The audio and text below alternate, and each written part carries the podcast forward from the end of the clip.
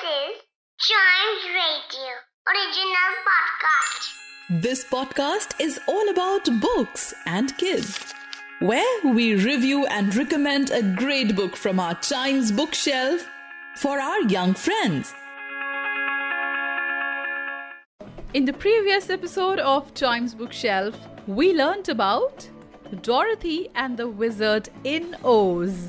Today, let us pick up the sequel of that book. It is called The Road to Oz, written by Lyman Frank Baum, published in 1909. This book as well was illustrated by John R. Neill. What happens in the story is, Dorothy is back in Kansas after she gets back from the Hudson Ranch. This time, along with Toto, she meets the Shaggy Man, who's friendly but slightly senile.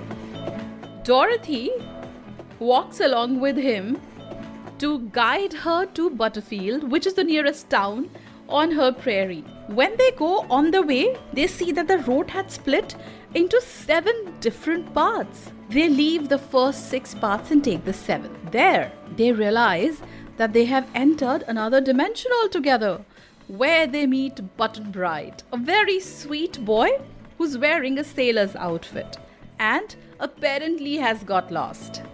Then they meet Polychrome. Polychrome actually is the daughter of Rainbow and she's stranded on the earth. So then Dorothy, Toto, Shaggy Man, Butter Bright and Polychrome, they start their journey together. And the first place they go to is the town of Foxville, where foxes live but walk like humans. You know where they are actually headed to?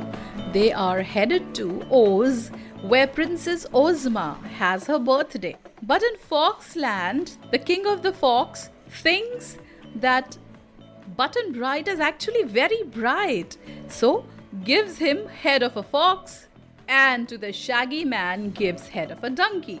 Now they go together, walk ahead, and come to a desert where they meet a friend of Shaggy Man's who builds a sand boat, and they sit on it and reach Oz. When they reach Oz, there's everyone to welcome them: TikTok, Billina the Yellow Hen, Tin Woodman, Scarecrow, Jack Pumpkinhead, all the friends of Dorothy, including the Cowardly Lion and the Hungry Tiger. And then Ozma's birthday party begins. What happens in her birthday party is another adventure waiting for them. How do they reach back home this time? And where is the Wizard of Oz? For all this, you have to pick up a copy of the book and read it. This book also teaches us adventure, friendship, humility and gratitude. There are many books in this series that will be sequel to one another coming forward.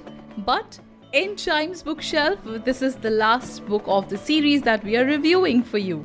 In the next episode, we will get you another book by another author and we'll talk about it. For more reviews and recommendations from us, listen to other episodes of this podcast, which is Chimes Bookshelf.